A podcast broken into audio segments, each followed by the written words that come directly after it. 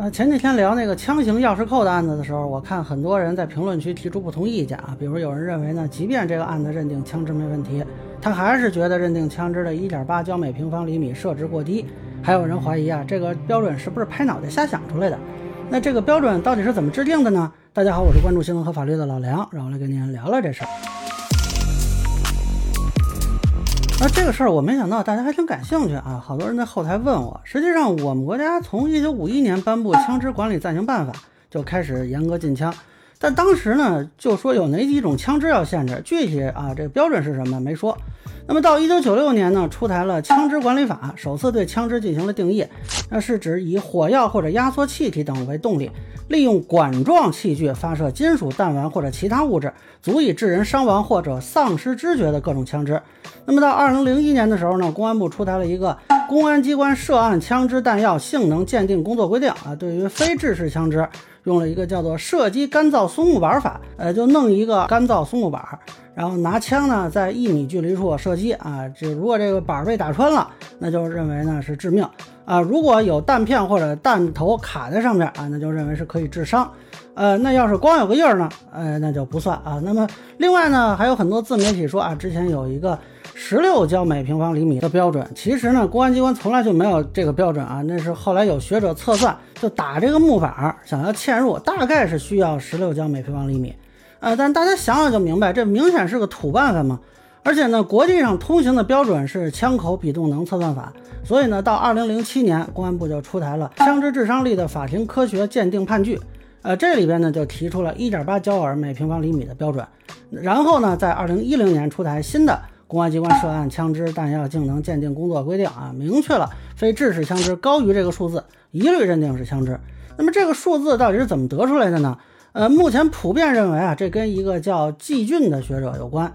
他是南京市公安局刑警支队刑事科学技术研究所高级工程师，也是枪支致伤力的法庭科学鉴定判据的主要起草人。他曾经向媒体解释说，这个一点八焦耳每平方厘米这个数据啊，是根据实验结果，并考虑到各种差异性因素，基于对眼睛的致伤力的考量得出的，是由许多专家经过多年研讨制定出来的啊。具体是哪些专家怎么制定的啊，也没说。那么根据基俊先生在二零零八年与人合作发表的论文。钢珠气枪及其发射弹丸的检验和鉴定里，就提到呢，他们分解了一百三十余支此类枪支，发射了千余发弹丸，收集了大量的有关数据。而在枪支威力测试环节呢，分成两个方法，一个是用三十五支随机抽取的气枪进行了比动能的测试啊，那么看看这个塑料弹和钢珠弹射出后的最大初速度啊、平均速度啊、最大比动能和平均比动能。另外一个方法呢，就是广为流传的打眼球法啊，当然不是能真打人眼球了。他们是找了一个屠宰场，弄了十一头二百斤左右的长白猪，现场找好了眼科专家啊，然后呢，用三支比动能分别是二点五焦每平方厘米、一点五焦每平方厘米、零点四焦每平方厘米的枪，那么装上直径大概是六毫米、重零点九克的钢珠弹，在距离。十到二十厘米打这猪眼睛啊，据说呢是打了十二只眼睛啊，也就是有一只猪被打了两只啊，也是为人类的科学实验做出了贡献啊。那完事儿呢，现场就测伤情啊，零点四那个呢打了两枪都没造成伤情，一点五那个打了好像是七枪，有两枪造成了伤残，还有两枪呢是没事儿，那么还有三枪呢说是具有伤残的很大可能。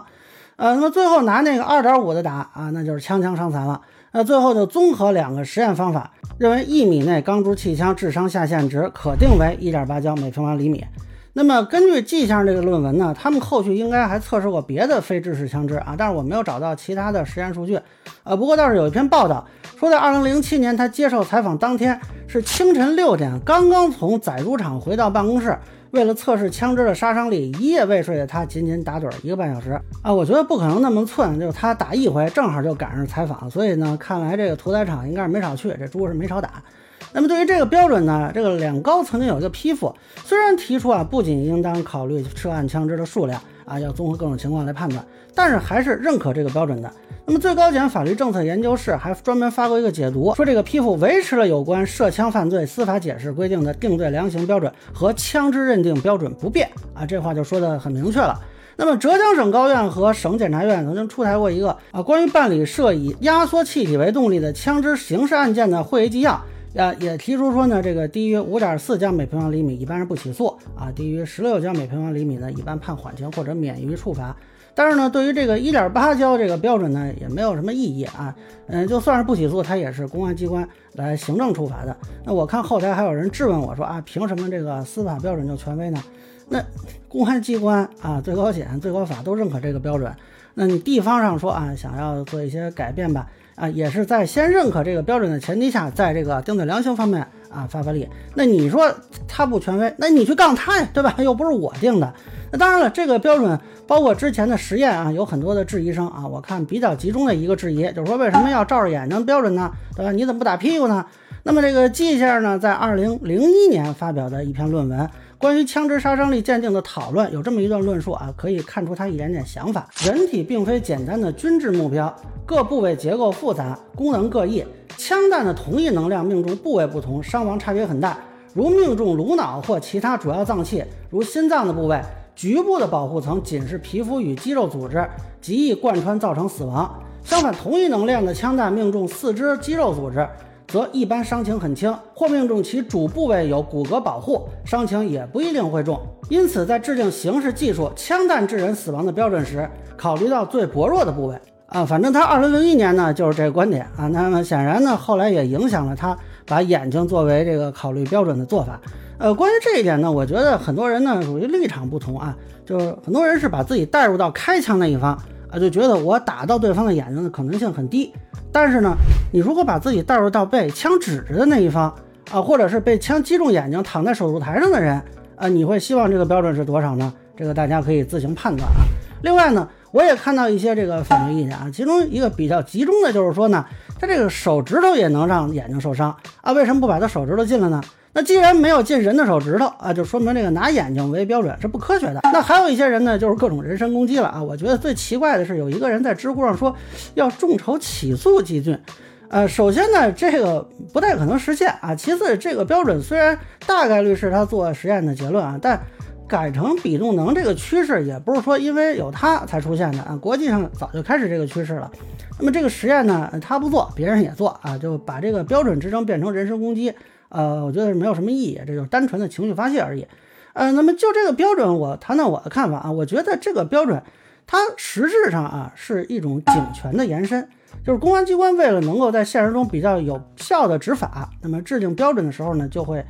有一定的偏严或者说留有余量吧。否则，如果标准定得太高，导致一些擦边的呃类枪支的武器在社会上泛滥，这对于公安机关来说就是一个非常麻烦的事情。啊，相反说，如果留有一点余量，那么后续还可以交给检察机关和法院来判断。所以呢，这个标准呢，就算是换个人做实验，我估计也差不多是这水平啊。我觉得这个是警权定规的一个必然啊，大家可以去参考那个看守所立法的问题啊。但其实呢，这个枪支标准问题啊，本来应该是刑法涉枪罪名的一部分的内容的解释。那这个的解释呢，如果是全国人大，我个人认为，呃，可能做解释更合适。那么现在因为各种原因吧，啊，是由公安机关来做这个解释。我觉得，呃，未来呃人大有必要去做一个明确。我当然是不是调整，具体调整成什么样，这个可能人大这个方面，呃，需要去考量。但是我觉得，恰恰从这个话题就说一下，这个背后啊有两个问题，其实很多人忽视了。一个呢，就虽然很多人对季俊这个实验呢提出了批评意见啊，就是他这个数据有问题。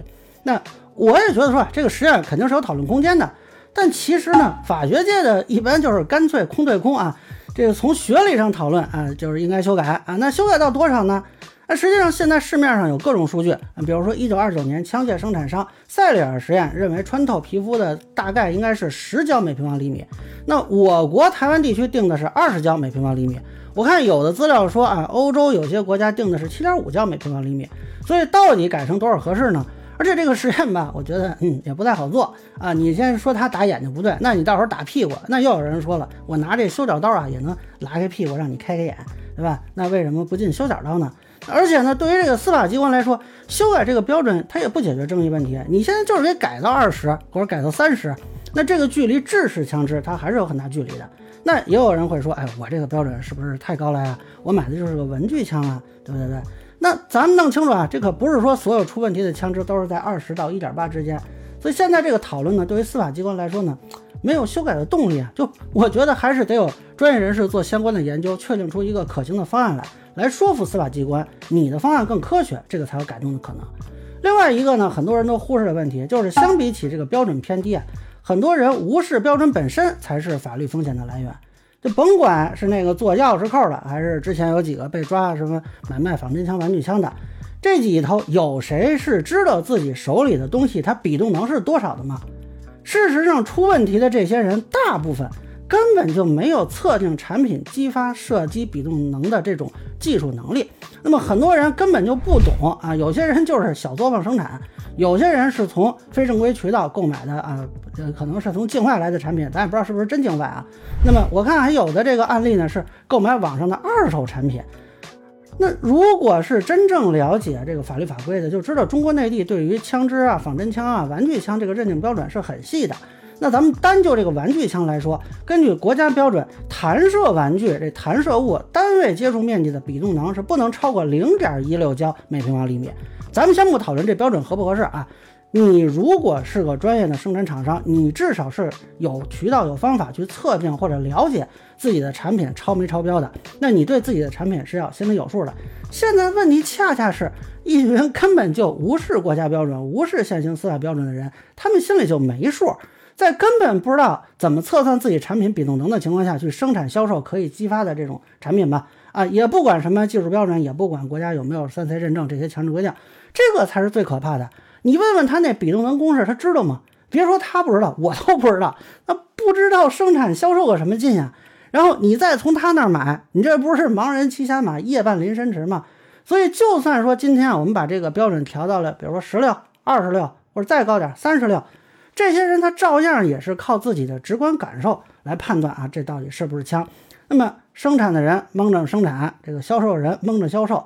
购买的人他就蒙着购买。等被查的时候就赌呗，赌我这东西没达到标准，呃，不照样还是有风险吗？就虽然说你把这个标准如果提高一点，可能你风险相对降低，但这个法律风险仍然是一把达摩克里斯之剑。所以说到底呢，不管说这个标准啊，未来是改是不改，生产者、销售者依法依规经营，消费者不从非正规渠道购买非正规产品，这个才是彻底规避风险的解决方案。尤其是这种具有激发功能的装置啊，大家是需要格外留神才是。就不管说未来是不是改，你怎么判断你买到的东西它只是高于一点八，而不是十八？那以上呢就是我对枪支认定标准的一个分享，个人浅见难免疏漏，也欢迎不同意见小伙伴在评论区弹幕里给我留言。如果您觉得说的还有点意思，您可以关注我的账号老梁不郁闷，我会继续分享更多关于新闻和法律的观点。谢谢大家。